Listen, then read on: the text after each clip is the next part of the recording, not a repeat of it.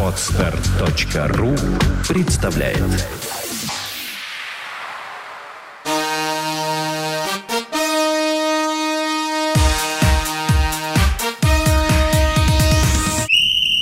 Всем привет! Вы слушаете очередной выпуск программы «Игра по счету». С вами я, ее постоянный ведущий Леонид Романович.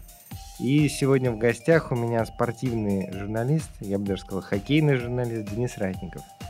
Привет, Денис. Добрый день. Ну, как вы догадались, мы говорить сегодня будем о хоккее. И первая тема, самая, наверное, животрепещущая, волнующая всех э, российских любителей хоккея – это, конечно, локаут в заокеанской НХЛ. Ясное дело. Э, вот совсем недавно были новости, что вроде бы он должен закончиться. Но сейчас известно, что, по крайней мере, до 30 декабря все матчи отменены. Вот ты, Денис, следишь наверняка за новостями. Безусловно. И какой твой прогноз? Он вообще будет сезон в этом году в НХЛ или нет? Ну, судя по тому, как тяжело идут переговоры между сторонами, между клубами, э, между владельцами клубов и профсоюзом игроков, есть ощущение, и э, вот если до 30 числа, до которого, до 30 декабря уже отменены матчи, это известно, и если, мне кажется, в течение этого времени не договорятся, то, скорее всего, повторится то, что было 7 лет назад, когда был отменен полностью сезон. Сейчас все идет к тому, потому что основной камень преткновения это долгосрочные контракты, а очень много звезд НХЛ сидят именно на таких контрактах, в частности Илья Ковальчук. Да, это мы знаем. Но вот э, все-таки, как тебе кажется? А, ну, во-первых, вероятности. То есть сейчас э, какую вероятность ты поставил, что сезон в НХЛ будет? Будет процентов 15. Ясно. И невеликая вероятность. Ну а кто, на твой взгляд, все-таки больше не прав в этой ситуации? Ну, владельцы или игроки? Да на самом деле тут сложно говорить, кто прав, кто не прав. Каждый отсваивает свои интересы, каждый хочет заработать как можно больше денег. А у игроков есть деньги, которые, в принципе, у них прописаны в контракте, которые они зарабатывают, а сейчас им говорят, давайте мы вам будем давать больше денег, меньше денег что, соответственно, их а, абсолютно не устраивает. Лига плачется уже, наверное, лет 10 о том, что она убыточная. Соответственно, тут правых и виноватых нет. Тут чисто бизнес. Ничего личного. То есть да. у тебя таких взглядов нет. Ну, а, а для нас понятно, как для нас локаут в НХЛ это однозначно хорошо или нет? Ну, однозначно хорошо, безусловно, когда мы еще увидели Ковальчука, подписанного на 15 лет Нью-Джерси, Овечкина, который будет до старости в Вашингтоне играть. Безусловно. Малкина, может быть, прежде всего, потому что Малкин, по-моему, сейчас самая яркая звезда. Даже ярче, чем но, чем Ковальчук и Овечкин. Но, э, с другой стороны, вот э, поставим себя на место владельца клуба любого КХЛ. Э, когда локаута в НХЛ нет, понятно, что мы живем даже не только на место владельца, вот вообще на место всей команды, так скажем. Э, когда локаута в НХЛ нет, понятно, у нас игроки, постоянно стабильность, все нормально происходит. Вот локаут. С одной стороны, мы подписываем этих звезд, кстати, платя им тоже большие деньги, да? А с другой стороны, мы вот сейчас, получается, КХЛ сидит на пороховой бочке. Она же не знает, закончится локаут или нет. Э, и вот получится, как мне кажется, тоже такая стрёмная ситуация. Потому вот локаут закончился, э, Ковальчук, Малкин уехали. И, э, по идее, зрительский интерес же может схлынуть, потому что после э, там Ковальчука э, без него смотреть как ну, болельщика, может быть, уже будет не так интересно. Ну, безусловно, как бы уже проходили это в сезоне, э, ну, после прошлого локаута, в сезоне 2005-2006, когда до этого была полная лига звезд мирового уровня, а тут все схлынули и действительно остались те привычные лица, с которыми и жили. Ну тогда еще это не было КХЛ, это был там Суперлига чемпион, была. Да, которая все-таки была там жила чуть по другим законам, мне кажется, нет? Ну, тут, конечно, спорный момент, но во многом просто оболочка поменялась-то, то, что внутри творится, ну, а, кстати, прошлый локаут же не было ограничений на приглашение. Да, не было ограничений, то есть нынешнее ограничение, оно связано именно с тем, то, что вот с той самой пороховой бочкой, что вдруг договорятся и вдруг все схлынут, потому что Акбарс 7 лет назад пригласил 15 игроков НХЛ. Причем э, у каждого была зарплата, ну там 7-8 миллионов э, долларов за сезон. То есть ни один другой, э, любой другой НХЛовский клуб просто не потянул бы такие суммы контрактов. И, соответственно, как бы, ну тогда была большая вероятность то, что э, сезон, э, сезона не будет. На сей раз она как бы вот до сих пор так весы качаются в, в ту или иную сторону. И как бы то, что сейчас ввели, в принципе, это, да, вот было... Э, а вот правильно ввели, на твой взгляд, вот это ограничение? Три, по-моему, хоккеиста и, и там условие, что если сезон отменят, то еще четвертого. Три, да, да, сейчас обсуждается, но это как бы еще не... Насчет четвертого это еще не официально, ну, да. это просто ходит об этом разговор. Я не знаю, откуда взялась именно цифра 3, и опять же, сложно рассуждать. Но если у нас такая демократичная лига, если игроки э, подходят, э, проходят под потолок зарплат, почему бы не разрешить большее количество? Нет, ну я так понимаю, что э, 3 это вот число, которое как бы с одной стороны усиливается команда явно и позволяет пригласить самых ярких но с другой стороны не меняются команды радикально. Все-таки три человека это не значит, что мы поменяли полкоманды. То есть это вот, ну почему именно три? Ну так, Бог любит троица, но в общем это мне, мне это ограничение кажется разумным. А вот как ты думаешь? Ну, в принципе, логика в нем есть, но опять же, у каждого руководителя клуба есть своя голова, и ему решать и отталкиваться от того, сам он должен анализировать, как будет ситуация складываться в НХЛ, стоит ли ему рисковать. То есть ну, ты бы дал больше свободы клубу? Ну, я считаю, да, это дело каждого клуба. Сколько приглашать? Нет, ну вот это как раз интересно. Мне кажется, это вот уже э, касается принципов КХЛ вообще. То есть, когда мы, когда мы начали строить эту континентальную хоккейную лигу, э, мы сейчас, может быть, перейдем вообще к анализу структуры этого. А они фактически воровали все из НХЛ. Ну, вообще из, все законы воровали из океанских лиг. Ну, по совести. Ну, ну, не все, но... Ну, почти все, да. Ну, копировали не, многое, не, да. Да, некоторые не сразу, там, например, был дебилизм в начале, что они не ввели деление дивизионов по географическому принципу и пришли к этому только позже. Вот, в драфт тоже ввели не сразу, но, может быть, это отчасти из-за того, чтобы не, не было уж совсем такой революции. Но в принципе, мы знаем, заокеанские лиги – это образец бизнес-подхода к спорту. Да? Самое успешное, что есть в спорте с точки зрения бизнеса. То есть, вроде бы, это копирование естественно. И как раз в заокеанских лигах э, ограничений очень много. Потому что если эти ограничения не вести, как ты говоришь, если клубы каждый там сколько захочет, столько при... это приведет, э, ну, к большей разнице между богатыми и бедными. Да? Ну там ключевое ограничение это потолок зарплат, за который есть... не имеют права выходить клубы. У нас он, ну, формально он существует. Как Но фактически. Раб... Фактически, опять же, вопрос достаточно дискуссионный, поскольку у нас вся эта кухня не открывается с зарплатами, а когда открывается, вызывает небывалый гнев среди болельщиков в интернете, потому что когда игрок четвертого звена получает по 40 миллионов рублей за сезон, это, конечно, у у народа в основном имеющих... Нет, а как, как он может получать 40 миллионов за сезон, если потолок зарплаты? Или у нас потолок такой, что в него укладываются все?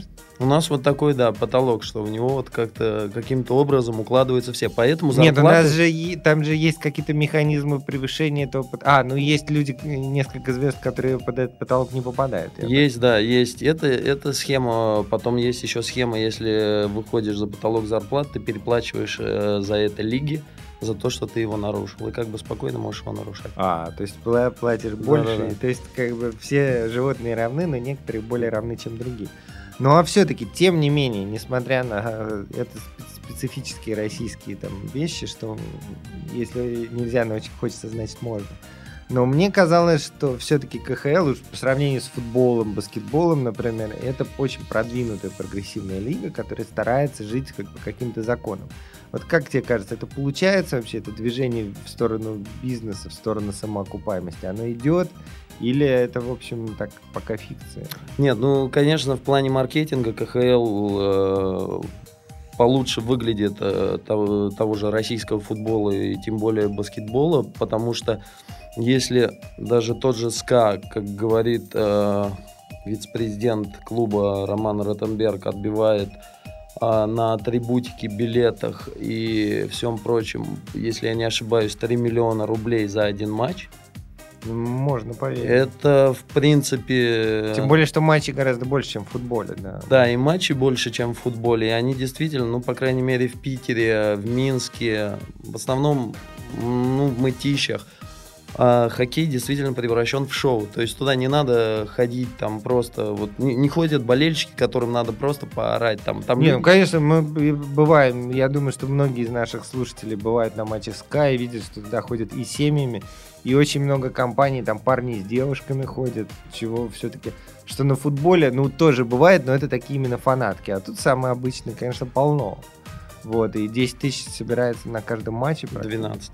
Ну, 12 не на каждом. а Почти- В этом сезоне почти на всех, кроме дебюта Яланина, который собрал, по-моему, 10 с копейками. А подожди, сколько вместимость ледового? 12 500. Нет, Нет, ну- если очень постараться. Вот на матче, проигранном с э, Ригой, я помню, нет, там было меньше, там были пустые места. Ну, все равно, очень близко к аншлагу Ну да. все время. Э, То есть все-таки все это работает, и Не- ну да, в плане маркетинга, конечно, э, КХЛ это больше, скажем, тянется уже к шоу. То есть Ну, так в, нем, так в и- нем не только хоккей, как вот у нас на футболе происходит, на баскетболе, и в нем все элементы составляющих действительно настоящего шоу. ну, пытаются делать шоу и там на баскетболе, там этот черлидинг, девушки танцуют, просто на матчах баскетбольного Спартака, не знаю, насколько часто ты бываешь, вот это настолько жалкое зрелище, тем не менее, девушки танцуют, и собирается там 300 человек на игре. Вот, при стоимости билетов там 100 рублей. А, то есть все-таки успех КХЛ есть. Ну вот что еще, как бы, что еще можно улучшить? Или, в общем, они движутся правильно? Да нет, понимаете, э, самоокупаемость, о которой мечтают, наверное, и говорят уже очень много лет, это на самом деле утопия. Ну, чтобы каждый клуб зарабатывал там на тех же билетах, а, на той же продукции, атрибутики. Это как бы э, вот то, к чему надо стремиться, но в условиях российских реалий с зарплатами людей в 20 тысяч рублей это нереально продавать как за океаном одну майку за 100 ну, долларов. зарплаты 20 тысяч, во-первых, у нас средние уже и повыше, и потом у нас огромное количество людей, которые, может быть, имеют не высокие зарплаты, но приличные доходы. Хороших иномарок у нас полно, я бы не говорил, что российский народ уж совсем такой бедный. А, вот, так что это... Но не ну, факт, что все эти люди ходят на хоккей. Нет. это- Ну, кстати, что, становится модно, полно. Ну, прилично, да, на том же Sky я вижу, прилично одеты. Так что, не знаю. Ну, ладно, это вот все-таки мы перешли к тому, что КХЛ шоу, значит, для, для него э, результат, э, ну, уже сравним, да, с важностью с шоу, со зрелищностью, с болельщиками. И мы естественным путем переходим к ситуации с увольнением Милыша Ржиги э, СКА, и э, назначением Юкка Яловина. Э, История вообще удивительная, конечно, для многих, наверное, настала как гром среди ясного неба. Ты вообще, вот для тебя так же или как? Ну, его история с его увольнением была такая же веселая, как, как сам Милош Ржига. Он действительно человек большого чувства юмора, но над ним пошутили, конечно, сильнее. Я думаю, что, ну, его, к его увольнению все шло э, после поражения «Динамо» в прошлогоднем Кубке Гагарина. 0-4. 0-4, да, и скорее даже больше не 0-4, а вот этот последний четвертый матч, который абсолютно безвольно изначально команда вышла, она уже сдалась. Она- Ну, это мы все, ну, правда, при счете 0-3 там многие могут э, сыграть безвольно. Вот, э, но тем не менее, э, этот результат, выход в финал конференции, в полуфинал Кубка Гагарина, это абсолютно лучший результат хоккейного клуба СКА, там, со времен, э, да, со времен, ну, развала Советского Союза, там было третье место в какие-то доисторические времена. Ну, там другая система Да, да, которые была. можно не считать. То есть ну, при нем клуб, я понимаю, если бы там при других тренерах там клуб регулярно выходил бы в финал. То есть, э, и это в первый же сезон его работы, так? Да. То есть, э, ну да, проиграли одну серию. Ну да, тем более, что мы помним, там первые три матча, они все с разницей в одну шайбу заканчивались, да, насколько я помню. Все Ну, время. Не все с разницей. Нет, ну, ну, Ну все да, ну время близко, там была, да, да, была борьба, там было везение, невезение, там и по броскам был перевес у СКА, то есть нельзя сказать, что... э, Поэтому уж так... Это, да- ну, это еще понятно, можно было бы его уволить после окончания сезона, но сейчас А э, лидируя в регулярке, да, это вот смотрел, я думаю, что это уникальный случай во, во всех видах спорта, когда тренер, э, увольня- как тренера увольняют, когда его команда идет. Ну и были э, аргументы, да, э, аргументы руководства о том, что э, команда Sky играет очень зрелищно, нравится болельщикам. Это как раз вот к элементам шоу. То есть э, собирать полные трибуны явно одна из задач э, клуба. И чего в СКА, кстати, еще лет пять назад не было, по-моему, и близко, да? да, совершенно. А, вот. Ну, правда, начали собирать хорошую аудиторию еще до Ржиги, но тем не менее. То есть упорная зрелищность была. Ну и говорят, что Ржига, значит, вот при нем... Ну, хочется выиграть плей-офф, да, Кубок Гагарина, а, дескать, с таким хоккеем это невозможно. Вот э, я в эти аргументы не верю, как ты. Да тут, опять же, есть масса факторов. Во-первых, э, в СКА за эти годы, наверное, ну, за последние лет 7 вложено очень много денег, и все очень ждут результата. А э, Ржига, опять же, после того поражения, да, логично было его уволить после того поражения, но, по слухам, просто не было свободной достойной кандидатуры, которая бы подходила по формату для СКА. У Ржиги непростой характер. Он за время, проведенное в СКА, он успел переругаться с очень многими и э, создать напряжение внутри менеджерского состава. Ну, я чувствую, что с Касатоновым... он, А, с Касатоновым, да, насколько э, известно. Ну, Касатонов даже в интервью открыто говорил, когда там Ржига уходил, поспорив с судьями за, не знаю, за минуту до конца матча, он бросал что-нибудь на лед и э, обкладывал судью по первое число и уходил после этого. Касатонов, в принципе, который по идее должен его поддержать, говорит, что капитан не должен первым бежать с корабля. Вот, э, то есть это, это даже не скрывалось, то, что было с Касатоновым, и на самом деле... Нет, ну то, что у него были конфликты, это понятно, да. это мне, но об этом как раз не говорят. об этом не мне, говорят. мне как раз кажется, что вот эти конфликты это главная истинная причина, а все рассуждения о том, что, дескать, мы нам нужен системный тренер, нам нужен это, э, нам нужен другой хоккей и так далее. Мне кажется, что это скорее отговорки, э, закрывающие истинные причины. Или все-таки нет? Ну, есть э, в Кубке Гагарина такая тенденция. Его берет команда, играющая в оборонительный хоккей. Даже Салават Юлаев у Быкова и Захаркина, который летел вперед на всех парах, имея сумасшедший атакующий состав, они в плей-офф выигрывали матч 2-1, 1-0, 3-1. То есть они перестроились. Так а что, а кто сказал, что Ржига не может перестроиться? М, Ну, его Атлант выходил в финал э, Кубка Гагарина год назад. С куда более слабым составом. Э, по ходу дела обыграв хоккейный клуб СКА. Но они, называть кстати, Ржигу и не кубковым тренером по меньшей мере странно. Они, кстати, не летели тоже шашкой на голову, они за счет именно системности и да, и того, что сидели в обороне, они Так обыграли. кто сказал, что СКА играл бы в плей-офф так же, как они играют в регулярке? Ну, Никто види- не играет в плей-офф, как играет в регулярке. Это же... Ви- видимо, сделаны были выводы из прошлогоднего плей-офф, э, в котором, в принципе, СКА пытался играть в атакующий хоккей. Но там, на самом деле, тоже, если бы не Штепанок стоял в воротах, еще не факт, как бы все с Динамо закончилось, потому Да, что... да, я и говорю, что... Да, совершенно- ну, я думаю, опять же, тут в совокупности все это произошло, и это был аргумент. На самом деле говорят то, что в перерыве, э, по-моему, в первом перерыве матча с Витязем руководство зашло в тренерскую. Решило посоветовать Ржиге, как играть. Вот. На- после чего, как бы, Ржига на смеси русского и чешского сказал то, что он часто говорит судьям. Вот. И вот Ну, говорят, это- что это в этот, вообще- в это этот момент было смешно. принято решение. Это вообще смешно. Ну, потому что про стиль Ржи- Ржиги, стиль его был известен еще до приглашения в СКА. То есть тут и, и, и, работа, и его манера общения с судьями. Он же не изменился. Он работал в СКА точно так же, как он работал в Атланте и где-то это в Спартаке, да. И, и там, и там, и, и в СКА он добивался приличного результата. То есть, если мы приглашаем такого тренера, значит, нас устраивает стиль его работы, насколько я Дальше. Ну, скорее есть такая тенденция приглашать победителей. Это еще когда... Ну, то есть он а, нас обыграл, мы его пригласим, а нравится нам или нет, будем разбираться да, позже. Когда Набоков вытащил чемпионат мира в Квебеке, он оказался спустя год или два в СКА. Понимаете, это есть такая тенденция, да, вот кто победил, тот и...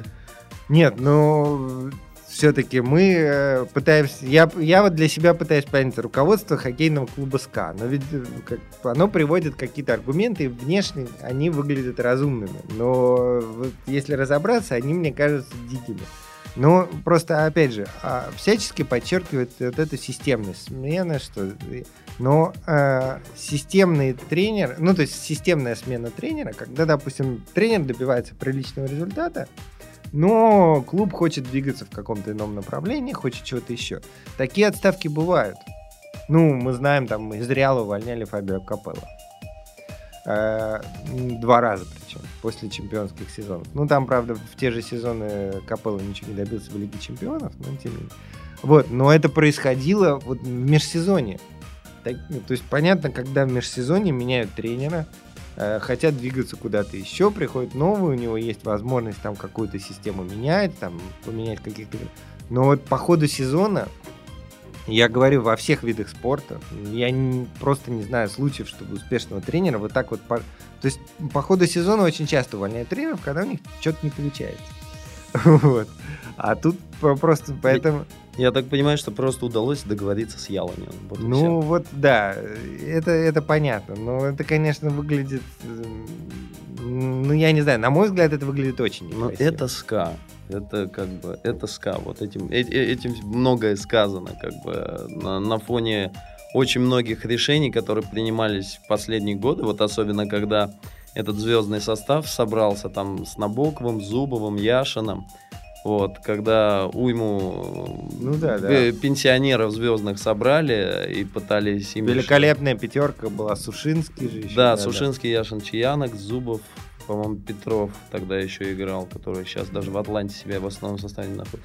Ну, как бы вот СКА принял такое решение, не знаю, сложно объяснить, согласен. Но... я, нет, я еще могу понять следующее, что именно вот то, что сейчас локаут в НХЛ, э, и получается этот сезон, он э, более ценен, чем какой-либо другой. Потому да, что играют вот эти... И поэтому именно в этот сезон им очень хочется результата. Вот именно, потому что все там будут понимать, что вот с Малкиным, Ковальчуком, Овечкиным все это чемпионство будут помнить гораздо больше, чем другое. Может быть, поэтому терпения еще не хватало. Но я говорю, мне странно еще потому, что ну вот была поступательность. Мы вышли финал конференции, вроде на следующий сезон пора хотя бы в финал Кубка Гагарина выйти с тем же тренером. Логично дать ему шанс по всем параметрам. Вот, там, ладно. Э, ну, а, кстати, еще возвращаясь, раз уж мы вспомнили Яшина, который завершил карьеру только что, вспомнили Сушинского, который завершил карьеру раньше. Ну, он официально ее не завершил, кстати. Да. Э... Он сегодня играет за компрессор против Серебряных Львов. Замечательно. Э, но э, все-таки мы знаем, что в НХЛ обычно, ну, там многие звезды стараются играть подольше, до 40. Яшину на сколько, 37? Ну, вот, по-моему, 5 ноября ему, он 73 -го года, 39. А, уже 39. Но все-таки он сам говорил, ты, ты же как раз недавно интервью делал, насколько я помню, э, подробно, что он сам еще чувствовал, что может играть, и вполне, ну, допустим, э, хоккеист в этом возрасте, он там в плей-офф может быть э, где-то там в обороне не так полезен, но в плане элементов шоу наверняка такой ветеран в плане зрителей, опять же, понятно, что зрители на Яшина пойдут охотнее, чем, наверное, на Тороса, не знаю. Вот, то есть, по идее, с точки зрения бизнеса, такие ветераны хоккея нужны, а вот он оказался КХЛ не нужен. Вот как ну, Яшин, конечно... Или он просто слишком дорогой. В чем он, да, у него даже прозвище, по-моему, Кэшин было, когда он играл в Оттаве за любовь к деньгам. А, насколько, ну так, по слухам, 2,5 миллиона просил чистыми, что в его возрасте на самом деле, ну, многовато при его результативности в последние сезоны. И я думаю, если бы не локаут, он бы нашел работу. И он, и Сушинский, и тот же Брылин Сергей, который выступал за СКА. Фактически их карьеру сейчас, вот карьера висит на волоске из-за локаут, потому что множество игроков приехало, которые стоят аналогичные деньги, но они гораздо моложе. Вот. И более полезны. И более полезно, да, действительно. Яшин не кубковый игрок, он тихоход, как бы и со временем у него скорости не прибавлялось, соответственно. Ну да, ну, это бренд. Не, не, все, не все же команды должны играть в... Ну, у нас так получается, что э, именно все самые богатые команды, они одновременно хотят Кубок Гагарина. А, это их спонсоры скорее. Ну, не то, что да. спонсоры, а спонсоры это деньги выделяют, да. Они хотят показать спонсорам, что мы их не просто так тратим. Нет, это все, это все естественно, просто э, я говорю, что в заокеанских лигах зачастую многие команды, которые, может быть, не настолько э, крутые вот на данный момент, но все равно имеют звезд и собирают полные трибуны и имеют деньги с этого. Ну, то есть... За океаном другая система, да. там команды могут строиться десятилетия на самом деле, и потом а, выходить в плей-офф. То есть а, поэтапно вот на том же драфте, который там действительно работает, они выбирают... А у нас все-таки драфт еще... Ну, это что-то странное. У нас вообще система изначально хоккей была иная. У нас были свои воспитанники у каждых клубов, которые доставались. А сейчас, грубо говоря, СКА вырастил э, какого-то игрока там и приходит там ЦСКА, который на драфте заберет его раньше. Как, как, какой смысл? Конечно, можно, там есть система, то, что защищает своих воспитанников, да, но опять же, ты троих защитишь, там пятерых потеряешь. То есть система на самом деле странная, и она не работает. Все равно молодые игроки, в основном сейчас уменьшился поток, но они стараются ехать э, в североамериканские вот так называемые минорные лиги то, то есть у нас стараются не оставаться. Ну, тем не менее, система драфта как бы она вроде как нужна для выравнивания сил, для того, чтобы э, не было, ну, чтобы все матчи были интересными. Для чего это вообще? Ну вот пришел я на драфте, взял я хорошего игрока, я не знаю, генеральный менеджер автомобилиста. А, игроку 18 лет, там он играет, э, допустим, или в системе клуба, или за сам клуб. А спустя время мне предлагают за него хорошие деньги, я его отдаю, потому что клуб у меня бедный, мне нужны деньги. И ну, сама система... Ну вот за океаном-то она работает? За, за океаном другая система бюджетов. Там нет такого, э, такой дележки между богатыми и бедными. У нас, у нас и в жизни э, пропасть между богатыми, богатыми и бедными достаточно большая. В хоккее ну, то же самое в Америке отражение. когда-то тоже, там что, миллиардеров мало, и бедные люди там тоже есть. Ну, средний класс там иной. Ну да, ну в общем, в общем, стараемся быть как Америка, но пока не совсем получается. Да. Да, ну хорошо. Э, и последнее, наверное, вот э, то, что сейчас на слуху, это скандал с хоккеистом Анисиным, который, кстати, как раз э, разгромил СКА в огромной степени в прошлом году его доля была, ну, многие подчеркивали, в финале, но со скатом просто... Ну, он, в принципе, да, 14 шайб за плей-офф забил, это солидный результат. Вот. Э, я, честно говоря, не очень понимаю всю эту историю. Ну, многие сравнивают, естественно, с футболистом Денисовым, который тоже требовал э, свидания с руководителем клуба и до этого отказывался выходить на лед. А, но, судя по прессе, вообще большинство журналистов склоняются к тому, что Анисин просто охренел, потерял последний разум, и вообще неизвестно, что у него в голове. Вот как ты видишь? Ну, молодой человек, конечно, погорячился э, в такой форме говорить, что пошел тот туда, а этот сюда, а этот форцовщик, а этот тот-то. А, ситуация какая была? Ну вот он забил 14 шайб а, в прошлогоднем Кубке Гагарина. Ему предложили контракт на следующий год. Динамо решила продлить с ним отношения. Он подписал его зачем-то, а спустя там месяц или два решил то, что условия, которые ему предложил, не совсем соответствуют его 14 голам в плей-офф. Ну, фактически он уже подписал и должен выполнять Ну, же, условия и этого Денисов, соглашения. Да, парадокс-то в этом. И э, пришел ругаться с руководством, типа, дайте Нет, ну больше сейчас- денег. Сейчас он говорит, что ему не заплатили премиальные там за плей-офф. Он говорит, да, что ну сейчас он много чего будет говорить, э, чтобы как бы не факт то, что это правда, и не факт, что это неправда, потому что он сейчас защищает свою позицию. Тут а, я пока ехал, услышал по радио, что официальный сайт КХЛ э, выступил с обращением, э, то, что голосование на матч всех звезд. а, ну, да, кстати, в, в этом голосовании Анисин попал там в тройку, по-моему. Э, Ну, он одно время даже лидировал в нем, а сегодня выяснилось то, что там намотали некоторым игрокам, правда, не называются фамилии, но если Анисин набрал всего лишь 7 очков за проведенные, вот я не знаю, сколько у него матчей было проведено, но ибо большую часть сезона он был травмирован. В ну, общем, как бы- непонятно, как он Как мог бы да, логика некая прослеживается за одни вокальные данные, а он на прошлом матче всех звезд всех поразил своим голосом, нежели игрой, о соли ми успел. А, ну, как бы за одни вокальные данные вряд ли болельщики бы его выбрали. Э, В таком количестве, по-моему, 25 тысяч вчера было проголосовавших за него. Вот. а исто- Ну, может быть, как раз за скандал его выбрали. Во- Возможно, ну, опять же, если сейчас говорят о том, что наматывали эти голоса, ну, как-то не знаю, что там на самом деле А есть. что, он не сам же наматывал? Ну, есть Не это- знаю, может, друзья хорошие у него, прошаренные в интернет-системе. А, Вот. А, На самом деле, мне кажется, вообще в этой истории изначально агент его немножко э, не, не- сработал не так, как нужно, потому что пробей он изначально ту сумму, которой стоил человек, за- забросивший 14 шайб, у него бы не было первого скандала с руководством э, Динамо, он бы не торговался, не выторговывал себе дополнительные деньги. И, соответственно, нынешнего, потому что нынешний скандал это отголосок предыдущего. Вот он поскандалил с руководством, он получил свое после беседы с Аркадием Ротенбергом, э, президентом Динамо.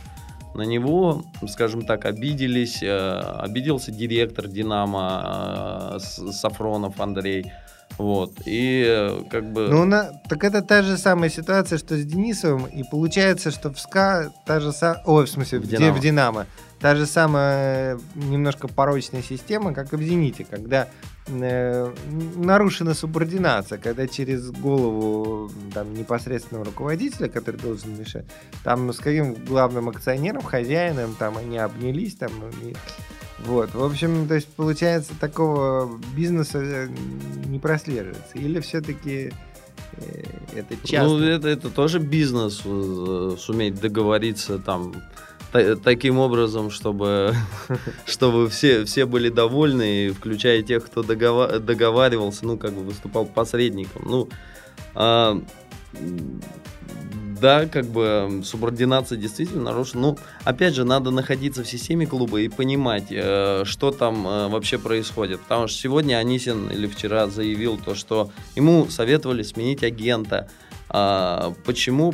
И взять такого-то определенного агента. И намекает он в этом, то, что есть система откатов, а, которые э, агенты как бы таким образом работают системой Динамо. Я не знаю, Анисин очень много всего наговорил за это время. и Он И наговорит еще, да. и наговорит еще, скорее всего. Ну, опять же, э, то, что вот э, когда такие вещи просачиваются, понимаешь, то, что мы от Суперлиги на самом деле недалеко ушли. Если мы создали для КХЛ внешнюю оболочку, а внутри, если это все действительно. Так вот так. это интересует. То есть э, сам скандал с одним хоккеистом, как бы, у которому сорвало башку, он может быть и не так интересен. А вот действительно все время задаешь вопрос, мы как бы ближе к цивилизации стали или нет? Ну, у нас, опять же, надо все говорить, рыба гниет с головы. У нас государство стало цивилизованнее, у нас стали меньше брать взятки, у нас стало меньше распилов. Ну да, вот когда система будет иной, тогда и хоккей конкретно станет иным. Ясно. Ну хорошо, ладно, наверное, на этой лирической ноте. А, вот еще. Э, Мы как раз говорим в день старта Кубка Первого канала, э, этапа Евротура. Вот э, как вообще, многие давно говорят о том, что Евротур, особенно при там, э, уже продвинутом чемпионате КХЛ, он вообще нафиг не нужен. С- собирает там мало зрителей. Ну, разве что Кубок Первого канала в Москве, он как-то там Не, ну собирает. собирают свои сборные в своих странах. Вот они аншлаги Да-да. собирают. Но вот в целом, как бы, Евротур, он, в общем, все равно для подготовки сборных он не нужен, потому что на, важн- ну, на важные турниры, да, на ту же Олимпиаду, чемпионаты мира ездят совершенно другие команды уже с огромным количеством игроков из НХЛ. А зачем тогда этот Евротур нужен вообще, там турнир убыточный и так далее? Вот что ты по этому поводу? Ну, Евротур, конечно, устарел его формат, э, то, что играть 4 сборные, 4 этапа в каждой стране. Но на самом деле интерес теряется, потому что ходят действительно только на свои сборные люди. И создавать чемпионат Европы, насколько он будет интересен, тоже вопрос. Тренеры сбор- сборных говорят, да, нам надо посмотреть кандидатов, создать там, не знаю, а, плацдарм на будущее, чтобы у нас было там не 20 игроков для сборной, а ну, Канада, с- 200. Канада, США живут Да. без этого стандарта и запросто обходят. Да, вот вопрос действительно в этом, но мы- просто Канада, США это другие страны, они живут иначе, у них отношение к делу другое, и как-то они приехали и вот с листа начали. У нас все равно совковость еще жива, как бы. Ну, у нас, да, ну, шведы, финны, может, и запросто могут без этого обойтись. Шве- на самом деле просто а, Международная федерация хоккея же на чем-то зарабатывать помимо чемпионата мира и Мы, нет, ну вот, э, а чемпионат мира, собственно, тоже. А, в хоккее вообще меня немножко удивляет эта система. Ну, чемпионат мира, там очень много матчей, там очень много матчей, которые ничего не решают, потом все там 2-3, фактически четвертьфинал, од- одна игра, которая определяет, успешно ли сделать турнир или нет. Э, И проходит он добавок каждый год, да. э, соответственно, не становится каким-то таким крупным праздником, как чемпионаты мира Европы по футболу, которые все-таки раз в два года, ну, то есть раз в четыре года чемпионат мира, раз в четыре года чемпионат Европы. И мне всегда казалось, что футбольная система как раз в этом плане, в плане сборных, она гораздо круче, более продвинутая. Ну, Э, Вот э, не знаю, или как бы нынешний формат он нормальный. Да и, не, ну когда, допустим, чемпионат мира в один год с Олимпиадой проводится, Это это, на самом бред, деле, да, глупо, потому что, ну, вот самые такие яркие события отгремели, какой смысл смотреть еще раз? э, Это, ну, кто-то, конечно, будет смотреть, смысл в Нет, этом тем есть, но состав не зрелищность... тот, все равно да, начи- но зрелищность, безусловно, она теряется, и если бы раз в два года проводился чемпионат мира, я думаю, к нему был бы другой интерес. Но мне кажется, тут все-таки больше финансовых интересов и ИХФ, Международной Федерации Хоккея, Ну что, чемпионат мира на нем не должны много зарабатывать, Дико прибыльно. Ну, ну и немало зарабатывают. А на чем еще федерации? э, Нет, ну я имею в виду, что, допустим, если бы чемпионат мира проходил бы э, раз в два года хотя бы, да, и, или вообще раз в четыре года, но был бы встроен в систему э, НХЛ так, чтобы он проходил позже и собирал там сильнейших, а, ну, то есть превращался бы в настоящий супер праздник хоккея. Может быть, он бы приносил э, там в 8 раз больше денег, чем приносит. Или Ну, не- позже это нереально сделать, потому что там э, игроки команд, вылетевших, не попавших в плей-офф, они, Они просто уже уже на отдыхать Багамах. поедут. Да, они на Багамах где-нибудь отдыхают, ребрышки свои жарят. А, и де- проводить, ну, Ну или проводить, как в те же сроки, что Олимпиаду, и договариваться с НХЛ. это, а- не, это нереально, НХЛ на это не пойдет абсолютно. У нее Олимпиаду ты каждый Но раз... они же шли ран- раньше ради Кубка Канады. У- Кубок Канады это турнир, приносящий прибыль, в том числе НХЛ. А, Здесь, здесь получает свое только ИХФ и, возможно, делится каким-то образом с НХЛ за, за счет того, что отпускают игроков. Была идея проводить чемпионаты мира в январе, но это, опять же, это только силами внутренних чемпионатов, и НХЛ тут не будет никоим образом участвовать. А, Нет, ну они... а, ну, кстати, сейчас же и решен спор вообще насчет Сочи. Был же Нет, до сих пор не А, решен. до и на самом деле, вот одним из тут Вячеслав Александрович Фетисов э, как-то проболтался, то, что говорит, из своих источников узнал, что возможно НХЛ хочет запретить вообще своим игрокам во всех международных соревнованиях участвовать. И это еще один камень преткновения э, в разговоре, в диалоге профсоюза и игроков. О, профсоюза и лиги, пардон. То есть мы так, что мы должны болеть однозначно за профсоюз. мы должны, ну, за, за- за его позиции изначально мы его, да, должны болеть. Нет, я, кстати, не знал этой темы, так что все владельцев ли, клубов на мыло, раз На- они на кол, хотят да. зап- да, запретить э, участвовать. Ну ладно, м, я думаю, что на этом мы закончим. Надеюсь, что все-таки игроки НХЛ продолжат играть в международных турнирах и уж, по крайней мере, приедут в Сочи. И что Э, до конца сезона мы их все-таки будем лицезреть у себя под бачком, не Да. в 4 утра по каналу «Россия-2». Да, будем надеяться, что локаут все-таки продлится до конца сезона. Спасибо, что нас слушали. До, до новых встреч. До свидания.